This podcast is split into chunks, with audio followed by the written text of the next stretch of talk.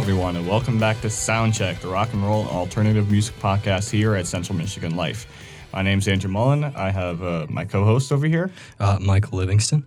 and uh, across from me, we have a special guest today. Would you like to introduce yourself? Sure. I'm Ben Ackley. I'm a freshman here, going on sophomore. I love music, and I play music, and I live music.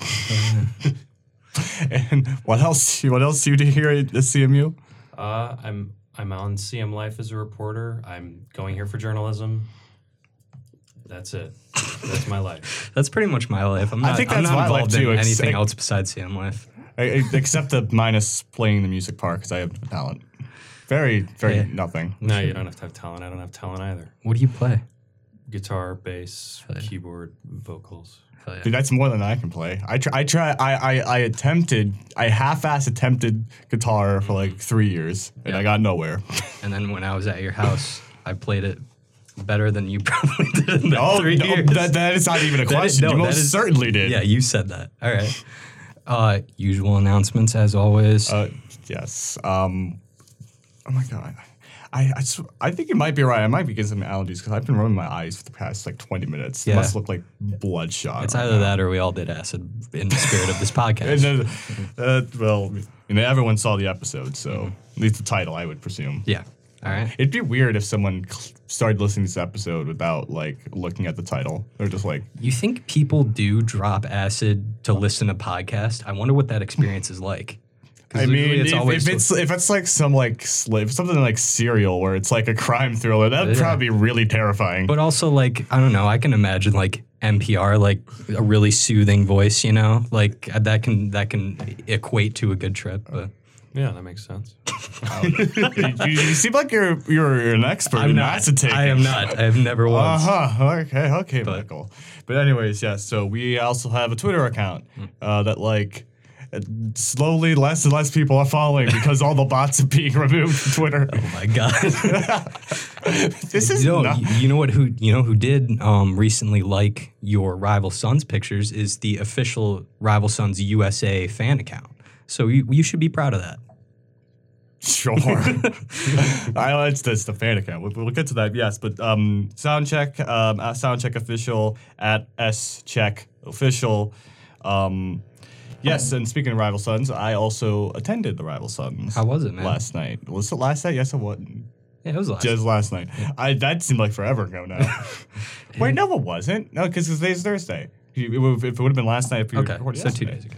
It was two days, nights ago. But yes, Rival Sons they were fantastic. I had seen uh, actually we'd both seen them live before. I've seen them twice actually. You see? Okay, well, I, I, I saw the the- first time is when we when they opened for Black Sabbath. Right, which we second? both saw, and then the second time they were at Rock on the Range when I saw them. Oh, So yeah, short set, but I, and like they, I feel so bad for them because they were the first band on the bill. Like uh, eleven o'clock in the morning, nobody was there. So so some friends and I stuck snuck down. Well, yeah, that's there. like one of the few bands I, I would have saw, seen in Rock the Range. Like, yeah, oh yeah, I they were wanna see. fantastic. They're always Oh, they're fantastic live, and I got to see a full set. I, I hear most of my favorite songs from them, including a lot from the new album. Um, and yeah, that. and also, what else was there? Uh, our old pal Elio, Hmm. Yes, former yeah. Co- co-host of mine on this podcast. Um, good to see him. Be- be- before we had uh, started the. Uh, the, the uh, before the show had started, Mm-hmm. they um, we, we we were we were talking a lot about pro wrestling, and then we got into a fierce discussion about U2 of all things. Yeah. Yeah, Oh, thank you're, you. you're not. uh, Okay, No, I, no. I love you too. Oh. I was thinking about his opinion about you too. Oh. Oh, thank you. And the last God. time I interacted with Andrew was when I yelled at him for his opinion about the Beastie Boys. Yeah. We're not going to get into he literally like literally so he so so he he literally FaceTimed uh for a friend just to just to come up and like just to like so he can face me and tell me how stupid I was for hating the Beastie Boys, which was interesting. It sounds like something I would do. I'm yeah, I'm I'm impartial to them. Uh, I- I, I like I can I can them. stand the hits. I love No Sleep Till Brooklyn. That was my Ugh. jam on Guitar Hero. But like uh, but yeah, it's it's I don't know, man. I've known a lot of people that can so bad. hey, calm yourself. I've known people that can rap Beastie Boys all the way through, and I'm always impressed. That's by a, that. a- something to be proud of. I think so. okay. Anyways, um, but we? It's funny. So Rival Sons are great. Uh, But what was what was interesting because I also knew the opening band. Called the Sheepdogs, and what was interesting because they, you know, Yeah, they're great. Really? Well, yeah. Well, Michael would fucking hate them because, what are they? like, uh, be, because I, I knew a few of their songs and they had never connected until like the first when they first started, right when they started playing. I looked at me and said, "These guys are just the Allman Brothers," and um. S- Lynyrd Skynyrd. The also brought mentioned Lynyrd Skynyrd. Uh, I, I heard ZZ Top on their songs and Oh. Bob Seger. Yikes. ZZ Top's good. Come on. No, No, no. that's yes, they are. They're better, they're better than Lynyrd Skynyrd and the Allman Brothers. correct. Well, The Allman Brothers I are like tricky, man. I got I like the Allman my my jam band catalog is already filled. I already got like seventy five percent of the Grateful Dead. I already got some You know, Phish. if I you don't have take room the for the first- Allman Brothers. If you, I'm not. I don't- I'm not saying they're great, but if you take the first four ZZ Top albums, they're pretty pretty distorted. They of all the Southern rock, they're certainly like the most. They're certainly the most innovative of all those guys, and certainly sounded like they were the least something. There were more blues than they I don't want to miss. I don't want to listen to the musical Duck Dynasty. I mean, they look like it, but then they're they aren't actually the musical Duck dynasty. Yeah, we'll we'll, uh, we'll agree to disagree. But but Rival Sons were, was good. Uh, yes, they were Hell yeah. they were really good. Glad you liked it. Have you heard of them, Ben? uh, I've heard the name, but I have not heard enough of them Yeah. to judge. They're, they're always playing on the Riff, 101 the Riff, They are a on the Riff a very lot. a very mediocre rock station based out of Detroit that sponsored the event as well. Yeah, I the older I get, the more the less I listen to the riff. Uh, the more I'm tuning in like 89X and stuff like that. If I even have have to listen to FM radio, usually it's satellite. You know, I, I have I have I have no need. I never listen. I can't tell you the last time I got the listened to cord. FM. Yeah, Aux cord. I have CDs. I'd rather go for a CD than I would Mm-hmm. FM. modern problems require modern solutions. Yeah. Yes. All right. Anyways, uh, anyways, enough about my concert experience. Um, let's jump right into today's episode. This is one I've wanted to do for, for quite a bit because this is music that I really love. Uh, even though that it's kind of it is kind of a weird beast with me. Uh, we're talking about 60s garage rock and psychedelia. We're not going to talk about the garage revival of like the 90s and 2000s, although, like I told Michael, we can certainly mention it if it brings up. It's like if we Right. found relations.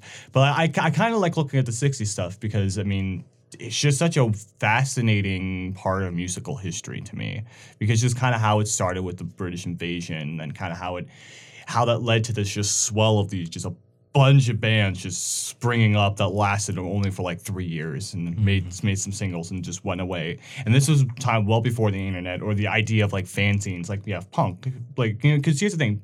A lot of that was true with like the punk scene in the 80s, but you had fanzines to kind of document that. There was very little in the way of documentation with like g- uh, like garage garage bands and psychedelic bands. I mean, except for the uh, copious amounts of uh, compilations that have come in through since. So, yeah, I, I just love this time of music, and I like I love a lot of the bands that came through here, or more or less the songs. But uh, yeah, so. So, from my understanding, Ben probably knows a lot more about this than I do, and I think Michael, you were you were kind of I, new to a lot. Of I this. was I was the newbie when it comes to this episode, absolutely. But first, let's get Ben's take. How did you get into the whole genre? Because is this like, um, would you say this is like your um, kind of the conglomeration of your musical taste? Like this is the style that's at the center, or I'd say that this music really embodies just how I feel as a musician because to me, 60s garage is just a bunch of kids trying and failing to make really good pop music. and that's kind of just what I feel like I'm doing whenever I record anything. sure, Uh, this is the music that got me started playing guitar. This is the music that got me started recording music. Mm-hmm. Like, it's it's it it's just completely stripped down. It's really it's punk rock yeah. 1st and foremost. I think. You hear that definition of just like kids trying to create pop Yeah. or like trying to do something different, you know. And you could say that a lot of this whole movement is kind of like the proto movement of punk. Yeah. yeah, it, well, I mean, it's especially by at the tail end of it. That's when you got, you know, obviously the Stooges and MC5 right. coming in.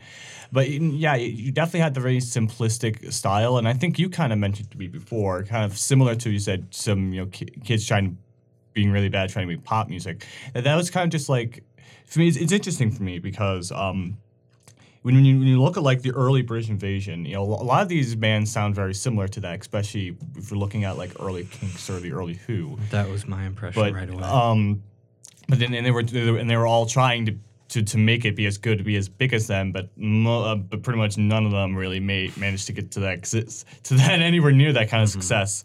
And so you had a bunch of bands trying to imitating that sound. But it was also weird because around the time they would have started to do that, a lot like you know, look at the Stones or the Who or even the Kinks. You know, they they were already changing their sounds up. They were moving. They were making stuff that was a little more experimental, a little more c- complex. And the thing that really jumps out to, to, to me is when you listen to them.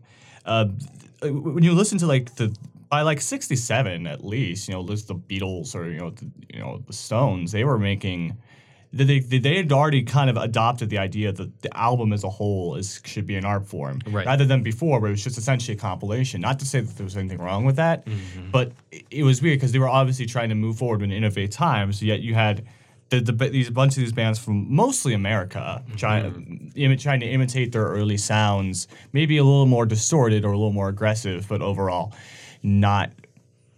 Again, they they they were still embodying that kind of like okay, if they are if they ever were able to release an album, it was usually kind of like a compilation, more or less, except for a notable few exceptions like.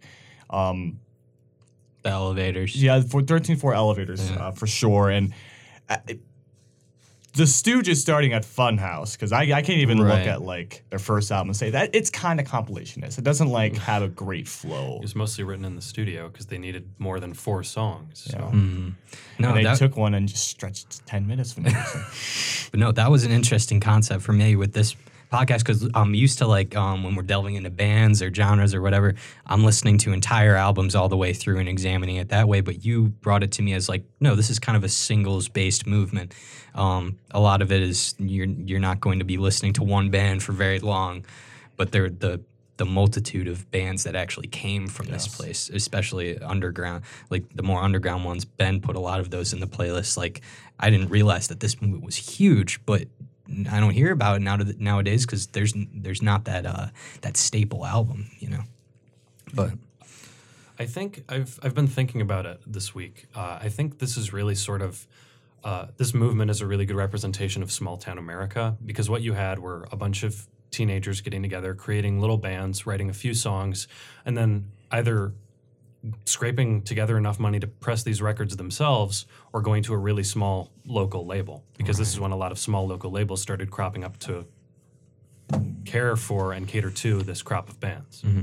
So it's really just kind of a representation of like small town America as a whole. that's a that's a really cool uh, way of looking at it. Definitely. I mean, it, it was this was kind of like if you want to argue, almost this is almost like not only proto punk, it's almost like proto like the indie mentality, not like indie mm. music. Oh, indie yeah. mentality. There you you can go, definitely see yeah. it with that, and it, but it's, so- it's always it's always fascinating to me because again, like I mentioned earlier, you know, the punk music had at least had like the fanzines. It had that kind of under underground like connectivity works, and obviously later on when we get to more recent times, you have the internet, and you're able to connect all these things together. This was well before any of that.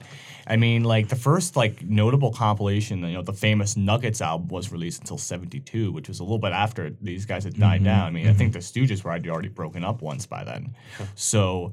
Um, it, it's just it's just weird because I mean these the, you had all these bands kind of there was a huge movement. It, it was a small but like like huge push of these bands that came in during the mid to late '60s.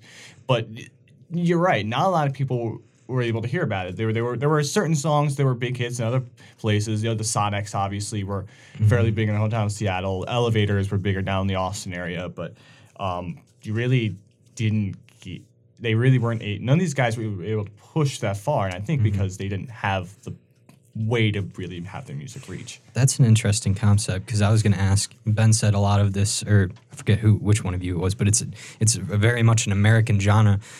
But there wasn't a, a regional. It's not a regional kind of thing. Uh, you have bands popping up all over the country in various states and stuff like that. So maybe that's maybe that's how it kind of got lost to time. Is that you can't really pinpoint it to a certain area or a mm-hmm. certain time frame. It it was it was Mm-hmm. I mean, a it's strange just concept. American based because some of these guys Oh, from yeah, Europe. yeah, right, yeah. got the I mean, you'll British get. American bands, you'll get Canadian, Australian, like European, but primarily I see the garage movement as American just because in England, like you'd have the mod movement happening at the same time, and that's kind of their version of this. What's the mod movement? That's sort of like bands that heard The Who and were like, wow, this is the greatest music ever. Let's copy it. Okay. Okay. That's pretty much it. Um, one more thing, I, one more thing I want to make, and then we'll, I want to move on. Um, or at least that I want to make before we uh, move on Yeah. to uh, talking about the early British invasion. It, it's weird because to me, and, and to tell me if I'm wrong with my assessment here, if we're talking about garage music, though, I mean, apart from like some of the big names, I'll, for me, like, for a lot of times, it's like hardcore fans. a lot of these bands are just one hit wonders, even to like hardcore fans. It's like, because to me, whenever I think like, oh, I, I, I think, of, like, if I hear the name The Litter, I'm like, I'm thinking, okay. So the, I, I think of Action Woman. Yeah. Like they're, those are the guys who made Action Woman. If I if I hear Fever Tree, oh, this guy's made San Francisco Girls. You know, like like I associate these bands with one or two songs. Right. Even though I love this music, I mean, let's face it, most of these bands do not have weren't even able to press in a full album, let alone one that's. Uh, a lot, a lot of these albums are good, but none of them are like. Very few of them are just blown away fantastic. Right. So. Yeah, allow me to put my previous perceptions on the table before I started d- diving in, but because, like you said, I'm I'm I'm into like the uh, the revival stuff though that came around in the '90s and 2000s, Yeah. which a lot of people can critique or whatever. So when I came into this, I heard the the word that stood out to me was psychedelic. Right, I'm I'm, I'm really a psychedelic fan. I love that I, stuff I love psychedelics. but like I didn't I didn't um perceive the uh, the garage element to it, right? The kind of like hardcore, gritty, almost lo-fi stuff. Yeah. So like uh, here I was trying to search for uh, you know weird technical feats that would create these awesome noises that would put me in a trance, but really that's not what it is. Uh, aside from maybe the 13th floor elevators, I didn't get that from pretty much any band. Well, I- Uh, would you agree that there's kind of like an elevator side to it and maybe like an MC5 side to it? Yeah, it really depends on the groups you look at. Like I, when I go to Garage, I, I really am preferring that like three chord, harder, heavier stuff. Okay. Just because that's what I'm looking for from it. But there are there are lots of bands that tried to do the psychedelic, but it usually ends up coming off more like that three chord simple stuff, just mm-hmm. because they didn't have the studio time or technology. Yeah, that was a big thing is the technology. I started thinking to myself, well, how am I going to get these awesome sounds when like they didn't have computers to make it or anything like that? What, and which makes me think like how did how did the elevators get that like like whipping Yeah. sound in the back? Like that's so cool to me. But like, Yeah. do you know like the story? No, I that? don't. Well, Ah, What do you? you know how we, we- like we can get to it later. yeah yeah yeah Yeah. But like, um, kind of disorganized here. yeah. But uh, yeah. So, do you have any other points you want to make before we get started? I think I'm ready to go. Ready to go. We're on fire. Let's go. Let's start off with. Um, uh, so I think, like everything, we're gonna start. We'll start with. We'll start with the proto proto punk here. How about that? proto proto proto. proto proto punk. Yeah. Early British invasion. I- He here's I am I'm a weird guy with with this stuff because we're talking uh, apart from the Beatles, we're talking like the big four of the British invasion, the, the Beatles, the Kinks, the Stones, the the Who. Apart again, apart from the Beatles, I actually prefer all their early stuff before their like more experimental days, which I know is Wait, wait, wait, wait, wait. Hold up. Rewind. You you just you said the Beatles early stuff is better than No, the I said bubble. apart from the, The Beatles. Oh, okay. Apart from the Beatles. Okay. So like so like I, I prefer early Kinks before like you know I'll, I'll take you really got me now over Lola. I'll take you know like early Stones over like Beggars Banquet. Not to say I don't like the latest. Right. I love those. I mean it's Yeah. just personally for me. I again it's probably just because I'm a punk guy. Sure. Sure. And it- that I, I tend to gravitate towards the raw, simpler stuff, and I just think there's some just some fantastic, I mean, especially on like the Who side of things. I love early Who, Mm. especially when they're on Brunswick and everything. Because I I actually won a contest a, a few years ago from like Universal Records or something, and I had won like a box like a singles box set of like all the early Who singles. Yeah. And I first time I heard can't ex- I can't explain. It's like wow, this is like really like hearing this like against like fucking Baba O'Riley is insane. Yeah. What are your thoughts, Ben? Uh, I don't know. Like with with the bigger bands, just because I, I think what makes this movement special is is that these bands. This is just a Yeah. very much a snapshot. It's like, what could this band have become? Who has any idea? Probably nothing. they probably all just like went into air conditioning or something. But like, Wait, like the- for mo- for like the Kinks, the Kinks especially, but like also the the Rolling Stones and I guess the Who. Mm-hmm. To that their first records just seem like stepping stones to me to get to the big grand like comp like Yeah. Concept albums and crazy stuff they made in the 70s and 80s. Yeah. So like when it comes to the Kinks, I'm definitely I'm an I'm a uh, early 80s Kinks guy myself, Really? but I'm on Ben's side for that notion. Um, and I think the way I perceive the Beatles can reflect how I perceive those other British invasion Yeah. bands, which I have never really delved into to begin with. Like, I'm a Beatles man, full scale, but like, as far as like the Stones and the Who and the Kinks, man, I I could not.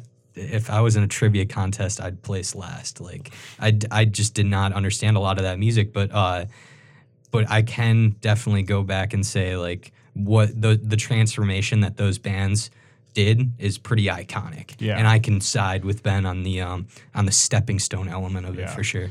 I, I, I totally get it. I mean, obviously, I mean, musically, I can't sit objectively say that, the, yeah, that's more innovative or more, you know, just even better than the, the um like the the, the, more experimental stuff. Because obviously, that's you're right. It really was kind of just a stepping stone. They heard about playing the music, and then obviously they, as their career. A, a few years later, it just got really more ambitious, and then just kind of built from there. Um, and of course, all, all like the uh, like the early, mid, late '60s, early '70s Stone stuff's iconic to, even to this day. And Sure. of course, and same with the, the Who. Um, but you know, yeah, I just you know, I, I just I just kind of find that simpler, rawer sounds that those guys made. It was just so interesting to, to hear them do that. So I, I again, I tend to gravitate towards that. But I, I think the the most I think just the, the thing I want why I think me and Ben wanted to bring them up is just because these these guys kind of represent who these this, this early if you look at like early Who, early Kinks, it's kind of where a lot of these bands we're going to be we'll mention here that kind of were trying to copy. Yeah, yeah, I can definitely hear that in the Kinks, like just uh, the the song structure, the uh, the chord progressions, everything. Um, when I because the way you structured the playlist was really nice. You put all those uh, English uh, early English bands in there first, and then I got to see the evolution and how that translated into the uh, the more underground stuff. So yeah, I can definitely hear a lot of that. But it, it really is just like if you think about what was happening really before 1963 here in America, you have like Chuck Berry was still charting really well all the time. There were still tons of like doo-wop music being created. Mm-hmm. I don't really know what would have happened to American music had the British invasion not happened because we were still in the 50s That's up to like interesting to think 1962 or 3. Yeah, and well, I mean, even then, they, there are a lot of those guys who are on shaky grounds. I mean, there's obviously controversies around Chuck Berry, you know, uh, which you won't get into. Yeah, we'll get or well, hey, it's not as bad as Jerry Lewis. but that is an interesting concept. What would have happened if the British invasion never happened? Uh, we wouldn't have had Garage Movement. I, I don't I'd think like to, I'd like to read a, uh, a scientific article on that. I really. well, I can tell you what. I don't. Garage rock would not have happened. I mean, again, the, I mean, obviously, if you again, if you look at the Kinks, I mean, the, the whole. I mean, they they almost. I don't, they didn't obviously create guitar distortion, but like like that kind of really like really heavy distortion. Like you you be the heaviest distortion you're gonna get d- during 1965 or whenever this album was released was mm-hmm. you really got me. Slashing the the speaker. Yeah, I mean- That's also iconic. they story. talk about that. That guitar sounds like shit. it sounds terrible. I mean, It's yeah. an awful guitar sound. Eh. Mm. But it, it's iconic. if you really, oh yeah, it's iconic. But if you really listen to it, it's a bad guitar sound. that's that's how I th- that's how I think when I listen to the it's, it's great- it's fine. I think I think it's innovative. I think it's a very important step because people, even if you write, people look like, well, that's shit. But hey, maybe there's something to that. that's when it, that's the perception I get when I listen to Greg Ginn's guitar sound. Like, oh god, that sounds awful, but it sounds so good for some reason. What the what's exactly. happening? Anyways, but anyways, um, you said you didn't really know much of like the early No, stuff. no, no, no, no. Well, what, what did what did you think of the stuff that you just real quick? What did what did you think of it? the Kinks were definitely a, a, a highlight for me. Like, um, I really liked. Uh, I've I've never even heard. I've been driving on Bald Mountain. That Oh, that was, was a good great. one for me.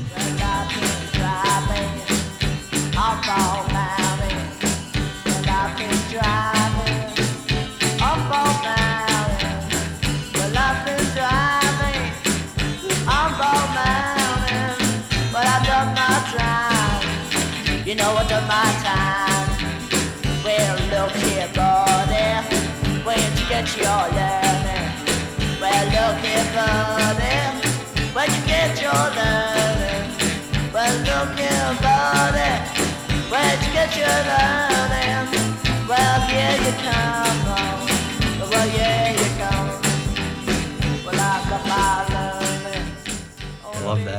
Um, Revenge, never heard that before. I love that. It's it, it's it's weird because like even you really got me. I haven't heard since I was like seven, man. So like I just got like these flashbacks Yeah. to playing Guitar Hero and stuff, and I'm just Yeah. like, this is great music, you know. But I get I as much as I love early Kinks, um, I think if could pick from the four, I, I have to go with early Who because I mean I, I just the fucking Who was lo- like I, that, that's one was great too. Yeah, I love again. I can't explain which is their first single as the Who. That was that's probably one of my favorite Who songs. I also am now really. I've just been really getting into the Ox as well. Yeah, that it's instrumental. It's a fa- It's so chaotic. There's so much going on. It's like Mm-hmm. such this really. You seem like you go. You could feel like you go through a lot listening to that song. in Just like two and a half. I minutes. remember when you saw me because you know you can look at people Yeah. what are listening to on Spotify. Right now, you you you, um, looks like you wouldn't anyway. Still play. yeah, I can see that. By the way, I want to make a Loomer song, the new uh, intro next uh, semester, but we'll talk about that later. Actually, no, Ben has an idea. Oh yeah, Talk about later. All right, never mind. But uh, but yeah, no, the Who was big because when you saw me listening to the Ox in Illegal Matter, um, not illegal, a legal matter, Yeah. you're you texted me and you're like, those are some good songs right there, and I'm like, I fully agree. Those were those were the top for me. Mm-hmm. The Ox and Illegal Matter, those were cool. Any any notable songs for you that you liked from the early British Invasion? I yeah, I'm I'm really when it comes to the like big four British invasion bands, I'm a huge Kinks fan. So I really love that first Kinks record and their second one. I mean, they kind of have the the Ramones thing going on where their first few records sound pretty similar. Yeah. And they were releasing them really quick. The Kinks have one of the most confusing discographies ever, especially when you listen to early, because there's like so many different like albums that were released during that time, and it's just like, are these? Is this a compilation? I don't know. Yeah. Well, uh, y- w- you always hear about a big four of a genre, right? Grunge or thrash metal or whatever. So the British Invasion big four we already established, but um, who are the bands that kind of compete for that? Um, would you throw the Zombies in there? Yeah. Um, Because I liked a Zombie song a lot. Uh, this way will be our year. I kind of threw that one in. I wasn't sure. No, I, I'd say in in a revisionist point of view, the zombies definitely compete for that area. But like if we're looking at just how successful bands were at the time, the zombies don't have as much mainstream success as these other Right. four bands do. Of course. Well, it was cer- it was certainly what I would throw in there, and I, I couldn't because I was surprised because none of their stuff was on Spotify. The Dave Clark Five. Oh yeah, Dave Clark uh, has a, uh, a, a stranglehold on all of his wait, material. Wait, Wait, hold on. Wait, hold on. There's a band called the Dave Clark. Yeah, Dave like, Clark like Five. art. uh, Yeah, that's sick you didn't know that? No, I didn't they, know were, that. They were like huge in the late fifties, early Oh man, sixties. that's Yeah, crazy. now no one knows about him because Dave Clark like just doesn't let anyone stream their stuff anywhere. I don't even know. Let me look. I don't even know if they're on. well, yeah, no shit. He doesn't know. it's a fucking idiot. Has you ever, have you ever asked our Dave Clark if he was named after that Dave Clark? I should know. No, I think he has a group chat. I think I saw one of his recent, video posts called the Dave Clark Five. I'm assuming it's like a group chat of something. That's hilarious. Um, yeah, we have a uh, we have an Emily Davis and we have a Dave Clark. Well, yes, there there is an Emily Davis who, fuck it, I'm just gonna say it. She got big on YouTube for playing Bad Religion covers And others. guitars. Yeah, yeah, other songs as well. And she has plenty, a lot of her own music too. She's very good. I do like her, but. And she's she's actually even toured with them once. She's opened for Bad Religion a couple times. She That's even cool. did like the rap and like. I thought you were gonna say she's toured with the Dave Clark Five. that would be hilarious. she Probably wouldn't be allowed to. Yeah, for people for people who don't know, we have our editor who's uh, we- Emily Davis, and then we have editor our named Emily Davis, and there's a, a folk musician also called Emily Davis. And you saw like a poster of hers when we went to like a house show. Yeah, to see yeah. Grey Matter. And you he got like, furious that you missed that too. I was like, God damn it! And I asked, did she play any Bad Religion covers? Nah, just against me. It's like, oh, okay. You like against me too, though. So I, I love against me, but like, I love Bad Religion way no more. bad religion. of course, they're not the gods themselves. Well, no, well, but, although that's ironic because they're called Bad Religion. Ah, there you go. So what comes after? The British- I have to turn away from this subject, or it will Can't run turn south. the back. That's smart, very smart, and wise of you. But what came after the uh, the, Okay, the so- big four? Let, let's. We're in a car all together. We all have some semblance of how to play instruments, or maybe not. Mm-hmm. We're driving down the road.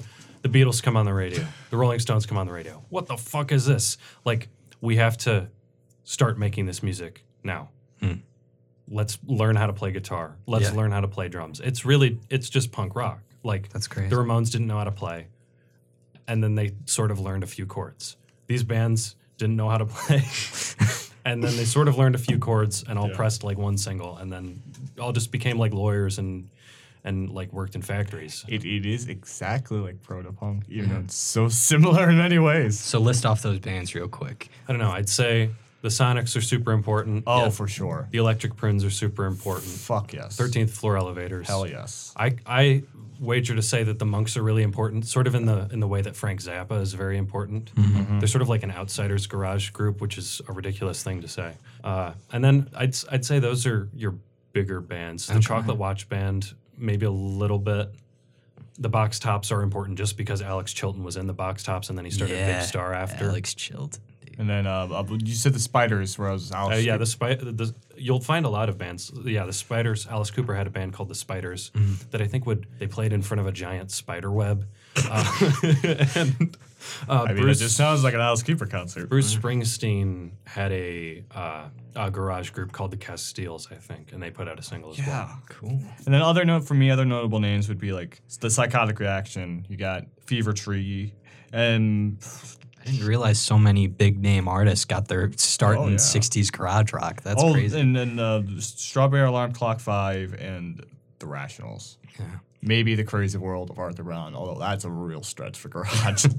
For me, it was really hard to pair a band like the Sonics with the 13th floor elevators. The Sonics were, I, I hate to say it, but they weren't the the top for me on in the entire playlist. well, Just because they at times they sounded really repetitive, but I guess it goes back to like the punk rock Yeah. elements, you know. So I'll mm-hmm. give them that. So what I'm thinking we do, we, Yeah. I mean, since again this is kind of like single space, we all just kind of go around. We do just kind of talk about our favorite songs, albums, or artists, even, and just kind of like well, like from from this from this era, the, the the main stretch from like the mid to late '60s. There's this stretch, this explosion of all these bands trying to sound like the Who.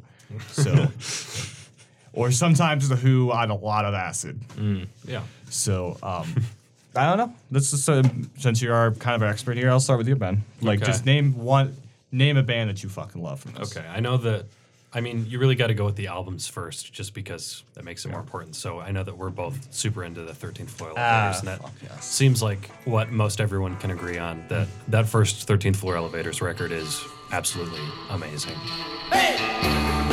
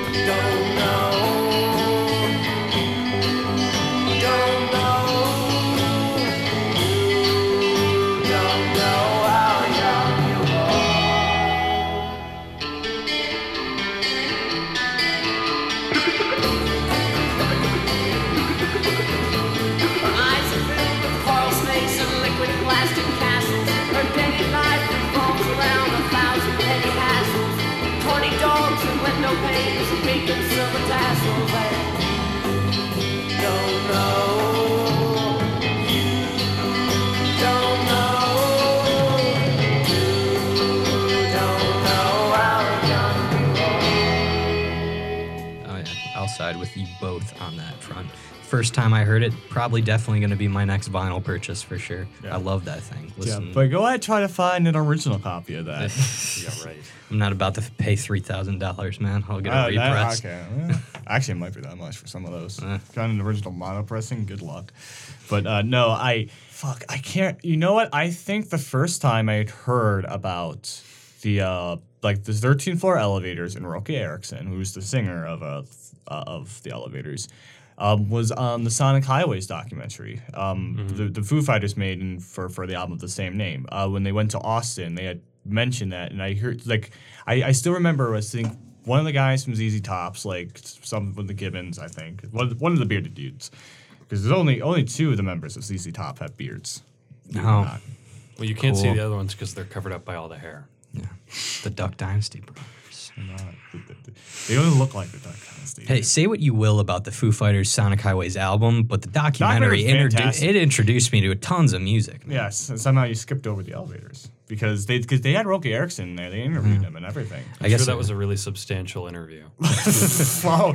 Yeah. Oh, what is this guy Erickson. like? Uh, mm, well, He's a he's a head case. He's Yeah. acid destroyed his mind, and also electroshock therapy. Oh, and probably not great parents either. Really bad parents as well. man. in and out of psych wards. Hard somehow he was still able to make music in the seventies. I don't know how that Fantastic happened. music. Fanta- film fantastic. We'll, we'll get to that later. We'll but, get to it. But like I've ah, just yeah. Uh, so yeah, I I remember when I first heard about it. Heard like heard about well for actually fuck it, we'll talk about it now because I heard two headed dog. I was like, oh okay. And some, they, they, they, I didn't. I don't think they played it, but it was kind of like a someone had s- described it. It's like one of the sickest screams ever. It's like, all right, fine. We'll we'll check this out. It's not gonna be that good. Two-headed dog. It's like, what the fuck? Th- that was one of the coolest vocal performances I've ever heard in my fucking life. Okay, what did this guy do before? It's the 13th floor. Thir- what the hell's the the 13th floor elevators? All right, I'll give this a shot. Can't be any better. You. re- Then of course the big the, the big single quote unquote from them. Um, they're gonna miss me. Oh my god. One of the best opening screams you'll ever hear in a fucking song in your life. I love Roky Erickson as a frontman. I was like, I fell in love with this man's music just just then and there. It was fantastic. So if anything, that documentary introduced me to probably one of my favorite albums of all time, which is the first Elevator. Maybe record. maybe would have been my biggest mistake I ever made was not picking up on that interview and just focusing on all the punk they did in that documentary. But Yeah, but dude, no. this band was crazy for me to listen to. Like that, they this is where I found what I was searching for when I uh, in my original mindset for this episode, Mm-hmm. especially on a song like Fire Engine where they actually have the sirens in the background and stuff like that. I'm like, "Th- this is it. This is what I was looking for. The, the yeah. fire engine sound cool. Yeah. I don't know about the monkey noises of Monkey Island. That doesn't do That as was- much for me. That was cool. I liked it. And then like, dude, there's just so many jams on this one. But you'll uh, you said blasphemy to, to me because I actually thought Splash One was the weaker uh, side of uh, of this album. I'm not trying to sound like a hipster. It was just like going off those first two songs, Roller Coaster and You're Gonna Miss Me. Like going into a slow song like that, kind of more emotional. It was like, oh, that's a downfall. Maybe, maybe it could have been a little, little further into the album. I Yeah. agree, but like, I know. The, the, thing about the Splash one though was like, you're right. It's very emotional, very moody. And I remember the, when I first heard that, I was like really into it. I was like, wow, this is really cool. This is really nice. Hmm. Well, wonder what, what I wonder what it's about. It must be something really aching, heartbreaking. He's like he's already laughing because he knows what it is. It's like I read it up. It's like. Oh, it's about the first time he tried acid. wow, that's really fucking disappointing. Yeah, I was Disappo- disappointing or genius. It makes you think. no, it was disappointing because I wanted something like some emotional train wreck of a song, but no, it's like, ah, it's just. I mean, granted, when, when it's in that light, it, the, the the the song still makes sense because it's about like rediscovering himself. That's kind of what that whole thing's about. But yeah, that was a bit disappointing.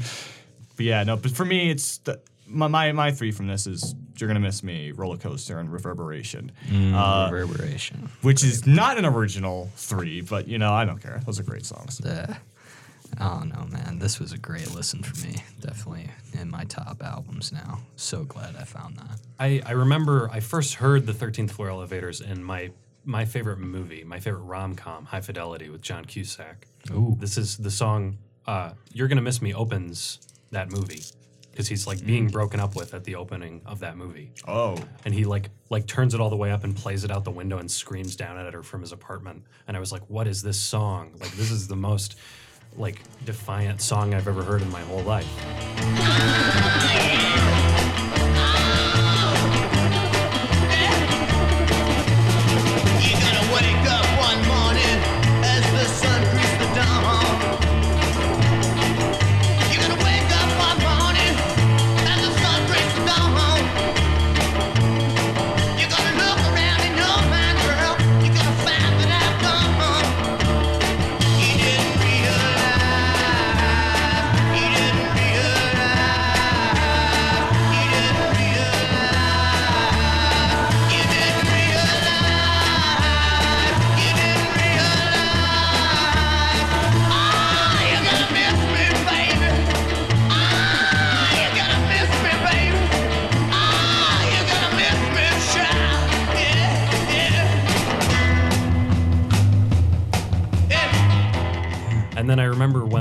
record first really hit me.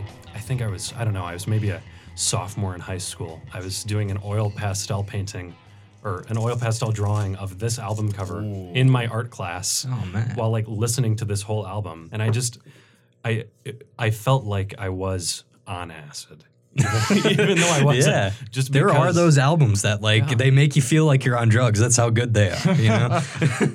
but yeah, I'd like to, dude, find that oil painting new thumbnail for this video for this one. This re- I, I want to buy it from you. Yeah. Oh yeah, it's it's it's all right. This record, this record, this record's mission, the Thirteenth Floor Elevator's mission, uh, primarily spurred by Tommy Hall, their electric jug player, which is that funny noise you hear in all the background. of their That's what it is. Okay. Yeah, it's a it's a it's an electric or it's a, a ceramic jug with a microphone inside. The only reason he was really in the band was to do a bunch of acid and get a bunch of his friends to do a bunch of acid. This the mission of this band, if you read the back of the album, you'll see it. It's basically just we want you to take acid with us. we want everyone to do acid. so cool. Well, well, no. But here's the thing. I, I never got that from it because I've read the back of the the, the, um, the album because I have the vinyl and I've the, the, the record. Sorry. Oh, that was bad. That was a cringy thing for me to say. Uh, It's all right. Hipster over here. yeah. We all slip up. I, I, I slipped up on Do you that collect records, Ben? Yeah, but I don't call them vinyls. one. Well, I don't either, but I was a slip. But anyways, I have the record and a repressing because Yes. of course I, I, I'm some I'm at least somewhat sensible with my money. Mm. But um, I, was- I I remember reading it. I was like, I never got that. All I got was like, wow, these guys were totally on acid when they wrote this because it doesn't make any fucking sense. Well, no, it doesn't make sense at all. But I think what they were trying to do is To- uh, Tommy Hall was like the the band leader. Yeah. Even though he just blew into a jug, um, and and he was just like, oh yeah, acid's really awesome, guys. And then he gave acid to everyone in the band, and then he destroyed Roky Erickson's mind. And then at, at- eventually, like by the end of the elevators, Roky Erickson was just like playing one guitar chord over and over and facing away from the audience and everyone else was taking over the singing duties. I mean, it's pretty upsetting. And by their third record, he's like barely singing on it at all. And there's a bunch of weird, like super quiet horn overdubs that you can't really hear, but they're super distracting. But this record is is unimpeachable. I don't think there's a bad song. on it. No. Wow. Then uh, I mean, obviously, because he was he was ba- in like in the '70s, he was in and out of psych wards, right? Electric Yeah. shock, you'd said. Yeah, he was basically just Syd Barrett from America. Like, Uh, uh, a lot- I mean, say what you will, though, Lisa Roque seemed to actually survive, unlike Syd Barrett. yeah, yeah. I mean, he was sit. Syd Barrett did make an amazing album. I think the Madcap Laughs is great. But after that, he was just gone, basically. Shine on, you crazy diamond. I'll, I'll leave off the elevators with this. I think, Michael, I think you should really go check out his stuff he did with the aliens and his solo project. Uh, Rocky saying the the one the album with Two Headed Dog is called The Evil One. It's one. It's from 1980, 1980. Yeah, I think it's it's early 80s. Yeah. Um, fantastic album. I, I love that record. There's some great ones. Uh, the Cold Night, the Cold Night with Alligators, um, Creature of the Atom Brain, Wind More. What's what's stand for? Oh, stand for the Fire Demon. That's got a crazy vocals on there. But yeah, listen listen to that one. That's a great. one. Writing it down right now as you segue us into our next band that we're going to Oh, talk about. Well, if I'm gonna pick, well, I'm gonna pick the one you said you didn't like very much Oh. because you're a prick, Michael. Sonics. You are kind of a prick for not liking the Sonics. Eh, here's my So- thing: is just okay, like go. I I got so much like weird early Beatles vibes that like wasn't helping, and then like it, it just seems like all of the music just seems so repetitive. But like now that I'm looking at it through a different spectrum, like the punk rock spectrum, I'll give it that. Like it was it was cool, but like I didn't get the same emotion that punk rock gives me. Well, yeah, I mean, I, in some ways I can see that. Although I think, what, what was the who's the singer of the Sonics? Do you remember his name? Uh, Gerry Roslie. yeah, he can scream like a motherfucker. Mm-hmm. Like They he's. call him the the White Little Richard. The White Little Richard. I Except he mean, I didn't mean, yeah. I mean, in a way, I mean, like, what's? Did, I thought they had like a good guy with Smiley cover on the top. I, Yes, they do. Oh, yeah, they do. You're right. Yeah, right. Last song. Um, but it, I think they're fan. I think the Sonics are great. He could scream like no one else during the, during that time, and he really did. I mean, in a way, they, they they were they were of their time, but also kind. There's just something about them always seemed like they were a, somewhat ahead of their time too, in Well, a sense. uh, to me, that's really the subject matter of their original stuff. A lot of the time, like like The Witch or like Yes. Strychnine, they're or or Psycho, they're singing like really dangerous sort of themes and, For like- for the time. For the time, yeah, it's like they're singing songs that like would not have been out of place and weren't out of place in like the Cramps discography, or like Mm. just later uh, punk bands. When you have punk bands that really focus on like like horror themes, horror themes weren't really into music at this Yeah. point. Sure. I mean, there were a couple like horror songs that I know you you, you put one in here. I put uh, the one from them. I'm your witch doctor. It's well, I love that song. And then uh, you could argue again the crazy world of Arthur Brown. I do think I th- that's that's maybe a minor component of this genre, and it really became major with the revival of it. But I do think that like horror movies and stuff Yeah. like that are pretty important to a lot of these bands, and you can hear that in some of their That, songs. that would be when the horror movie, from the very little I know about uh, movie trivia, I think that's when like the whole horror movie craze kind of had its first golden age. The- okay, The Witch was cool, and I definitely respect a song like that and like Roll Over Beethoven. But I, the, the, I can't agree with the uh, ahead of their time concept. I was the whole way through, I was wishing for more, something uh, that sets them apart from all the other bands that I was hearing. I, I think there's just, especially when you listen to this first album, I think there's just something so raw and visceral about them. Like, especially when you hear songs on the Witch, which, and I never heard a, a rendition of "Do You Love Me" so aggressive before. Oh, yeah. Take, sorry, bl- like Blues Brothers, take take a sidestep. This is my new favorite version of this song. So, um, but by the way, also as a Dave Clark Five also has a version of. Were they the ones who originally wrote it? no, that's like a doo wop song. I don't remember. I think uh, I can't remember the name of the original group that did it, but it was like a Motown group that did it Oh, first. okay. Well, go. That makes sense. But yeah, if you're if you're looking for immense depth in the Sonics catalog, I'm not sure you're going to find it musically. I think lo- uh, vocally and like lyrically, you'll find it. When you look at their second record, um, there's it's really it's really the original songs that that do it. Like uh, he's waiting is a song on the second record that's actually about Satan, and that's from I don't know 1965. So it's a pretty early. It's it's early to be singing about Satan. Yeah. It was wrong, but you had to play.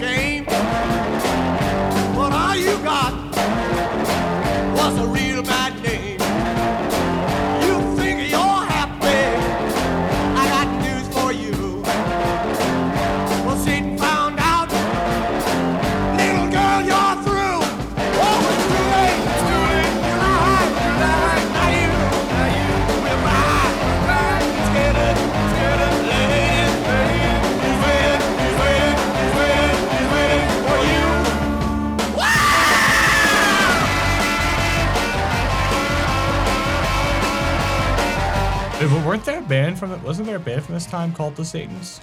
Yes, there was, and they released one record. Why does uh, every band have the? I know that, that's. I told Michael that's something else you're gonna see. Most of these bands are the something. It gets so confusing.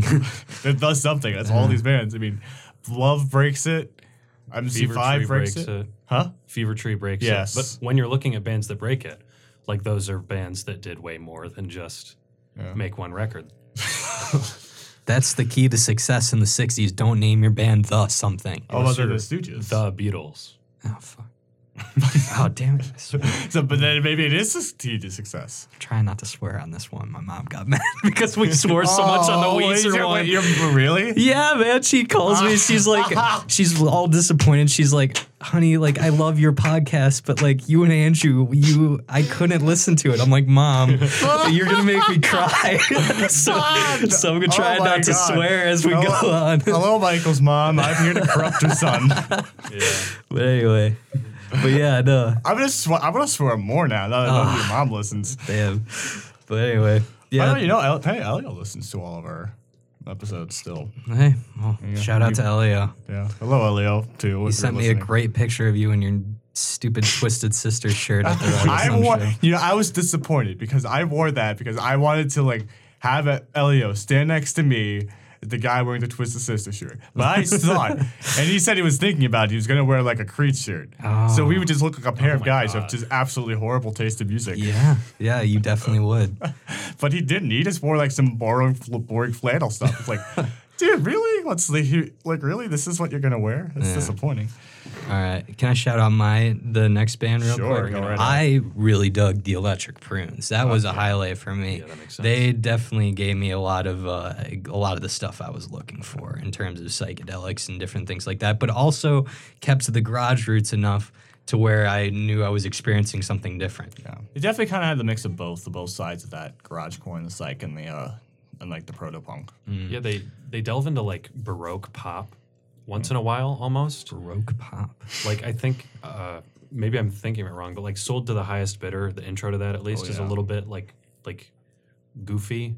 And they they do they they were using the album sort of how it should be intended. It was kind of kind of a collection of singles, but there's sort of a cohesiveness to that record. Yeah, I this is actually the the, the first Electric Prunes. That's probably one of the most expensive records I've bought. I, I paid Really? twenty five dollars for a for a very clean copy of this thing. Which, That's the most you've spent on a no, record. the most I spent. You know, actually, the one, the one the most money I've ever spent on a record was Bloomer album because I had to ship that from Brazil. ah, makes sense. How much? so much? it was was uh, a little under forty. Uh, So, but, but I, I, I, just paid like thirty-five dollars on that sleep record. Oh my god, I need to get better at shopping. No, see, uh, no, I, I, I bought I bought a reissue of Faith No More's uh, The Real Thing. That was thirty five. Um, and then I think I bought like I had no idea this was even a thing. Like I, I saw like Dear, Dear uh, no, no Encore Records in Ann Arbor. I saw like on the wall automatic for the people for thirty dollars. I'm like I can't pass that up. I've seen I've seen that go for like off- under fifty online. And then the only one that ties with it is another REM record. Is the uh, first press uh, original pressing of uh, Murmurs. Well, there you go. So there you go. Be be smart like Andrew about buying records and not like me. But yeah, like so many Electric Prune songs I really liked, and not to mention you put like an entire discography on the playlist. I, there was so many Electric Prune songs, but Train It, for was- it Tomorrow was, it was all from one album. well. th- okay, never mind. The, the first electric, the the, whole album the, the self-titled Electric Prunes album was twelve songs. 20 Wasn't it? Uh, yeah, it was. They they put their first album out, and then they got uh, screwed over by their label, and No. every single band member was kicked out of the band, and they just the label just used the name the Electric Prunes to release like two or three more albums that are completely unrelated to the band. Yeah, Really? Yeah. I never, I didn't know that. That's crazy. Yeah. Music industry is so shady even back then. especially back then.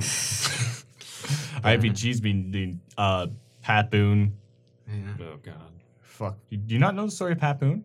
pat boone You don't. You do you not know who Pat Boone is? Consider yourself lucky. Oh, I. You know what, Michael? I'm just gonna not rant. Okay, for now. enlighten me after the episode. I, I will. okay. He, all I'm just gonna say, fuck Pat Boone. He's one of the people I hate most in music. The fact that he's still alive is a crime. Is he like a record that a threat? executive or something like that? Uh, no, I wish, but no, actually, don't wish. I wish he had never been near music. I wish he had just stayed in his little televangelist circle and never left it. It's terrible. Terrible person. Anyways, Yeah. uh. Electric Prunes. Yeah, I love this record. Yeah. fantastic record. The Um, only- Get the- Me to the World on Time is one of my favorite songs of this fucking decade. I love it. Hmm. It, it said something about like that. It kind of has that wubbing sound effect in there too, similar to the. To the uh, to the elevators, you're but right. also just got that really sick vocal performance there. and it's guitar tone was crazy in this record, man. It's it. I don't think that was replicated in that time anywhere else. But like, this is where I also started to hear.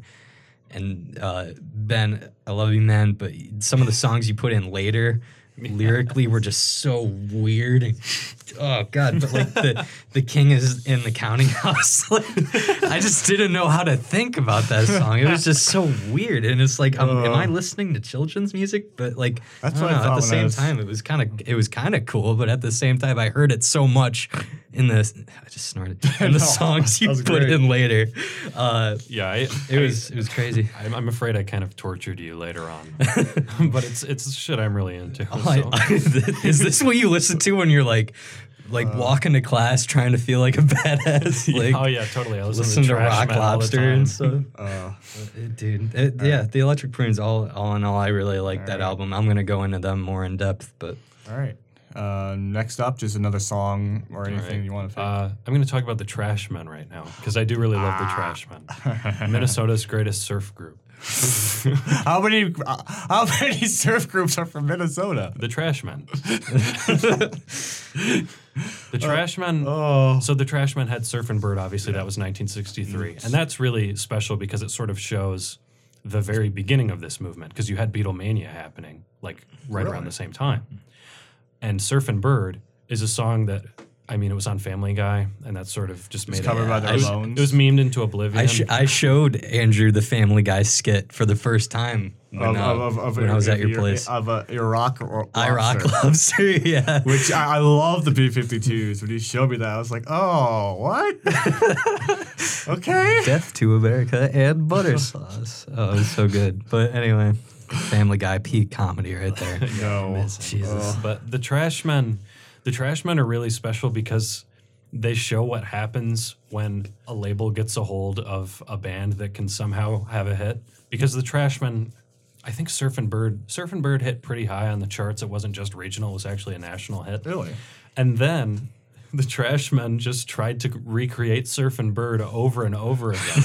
yeah, the whole songs, the whole, uh, all Yeah, the oh songs my God, sound yeah. like it. they put out Surfin' Bird, and then the Oh. next song, the next single was Bird Dance Beat, which sounds exactly like Surfin' Bird if you just mix the parts around. Yeah. And then in 1965, they released Bird 65, which sounds like Surfin' Bird. Just but recorded again. in yeah, with like a slightly more Okay. fuzzy guitar. Okay, so does that make the Trashmen a gimmick band? A gimmick band? I don't know why I went into a British accent there. a gimmick band. They- gimmick. gimmick The, band. tr- the Trashmen. the Trashmen, they put their first record out. It's like Surfin' Bird, which is fantastic in my opinion. There's King of the Surf, which is like so stupid. and then there are just like a bunch of like Dick Dale surf music covers. Uh. And then i- i- there's like live recordings from the time where you can hear them mix up like like Louie Louie and Farmer John into the same Yeah, song. yeah, and like yeah. yeah, they were there were kind of a joke, I think. And they, So if they're more surf rock, why do they get thrown in with 60s garage rock? it's because of the vocal on Surfing ah, Bird, definitely. Like He was all, he's almost like scatting on Surfing Bird, you can argue. Mm-hmm. Hmm. and Surfing Bird's a cover too. It It's, is. He just jammed two Rivington songs together, Papa-Oom-Mow-Mow and uh, Surfing or like the Bird. He just put those two together and they called it Surfin' Bird, and then he screamed into a microphone for two and a half minutes, and then they hit the charts. Wait, wait, wait, wait, which version is better? The one done by the Trash Band or the one done by the Ramones? Or the one done by Family Guy? The one done by the Cramps is the best. It's five oh, minutes. I, it's five I didn't even know minutes that was one that existed. It's from their uh, debut EP. Really? And it just it just turns into like a noise record after like the first two minutes. That's funny. Oh my god, is funny. You know, if- it's it's funny though when going back to listen to, to, to this song. It's when I'm because I cause of course obviously that would surfing their cover of it is on uh, Rocket to Russia. And I was like, it makes too much sense for the Ramones to cover this song. The Trashmen could have been the Ramones had they been, I don't know, either smarter or dumber. Yeah. Although th- there is one thing I do want to mention though because there's a YouTube shoot. I think I mentioned it to you. Do you know Todd in the Shadows? Yeah, I love Todd in the Yeah. Shadows. Did, did you see the one he did about kung fu fighting? yes, I did. And you know what I'm getting. I'm going to see. He had a song like, see, you know the famous song "Kung Fu Fighting." It's Right. done- I don't remember his fucking name, but Carl like, Douglas Jr. you- thank you. Um, I, I don't care. So, but apparently he, so apparently his his, his follow up single to that song was called "Do the Kung Fu." yes, it was. Wow. it was Similar story. stories. To make a dance. He was trying to make doing the Kung Fu an actual dance move. Which was um, it's just like great because it's just like it, it- when you said that, it reminded me of like what the trash did. It's just like I how great it was just like all bands that just had like a huge like a one hit wonder just tried to like with like it was kind of novelty Just, just nail it into the ground. yes. Yeah. I just wanted to hear that. I do like the surf rock elements though, and I heard some of that in like the, the elevators and some of the other bands Yeah. too. I, I I love the surf rock stuff. I um I, I I'm glad that those influences kind of showed up throughout this era as well because that w- that's also what was popular at the time too. So All right, um, I'm gonna go for a song here. Um, I don't know much about the actual band or really anything else from them, but um, I'd be be remiss I didn't mention "Magic Potion" by the Open Mind.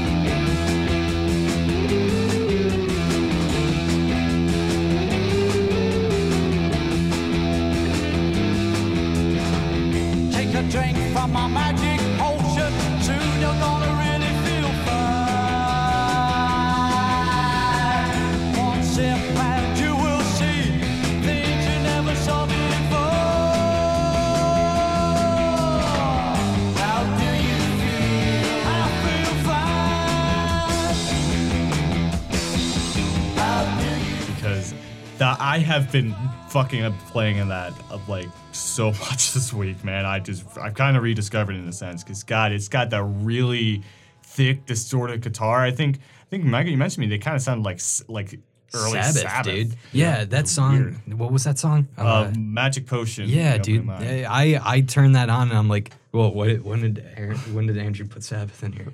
It was, it was crazy. I love that song. It was Great. great. I think they're from England, weren't they? Yeah, they're they're actually an English band, and that came out in the very late '60s, like the summer of 1969. Well, that makes sense.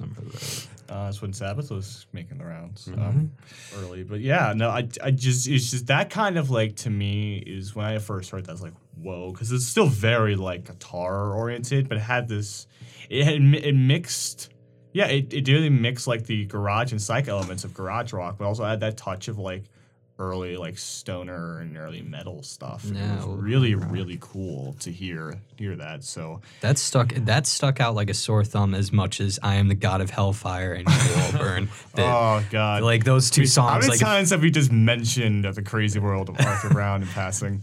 oh yeah, it's it's become like a little inside joke between you and me eh, because you you made this playlist with the thought in mind that I fall asleep to music. Yeah.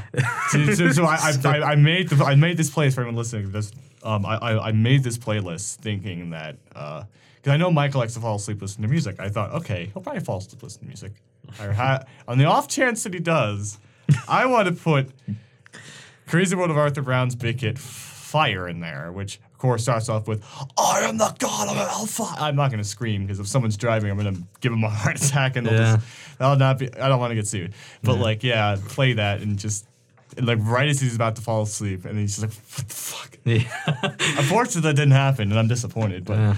oh well.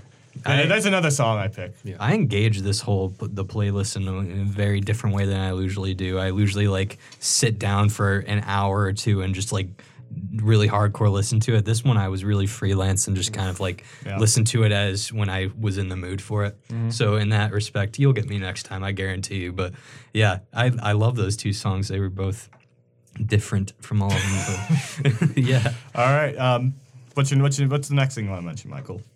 Well, I think now would be a good time to start talking about the real proto punk stuff, like Well, the um, MC5. is there anything else you want to mention from like the middle part? Um, TBH. Um, a lot of the uh, the stuff that Ben put in, I kind of had to skip over.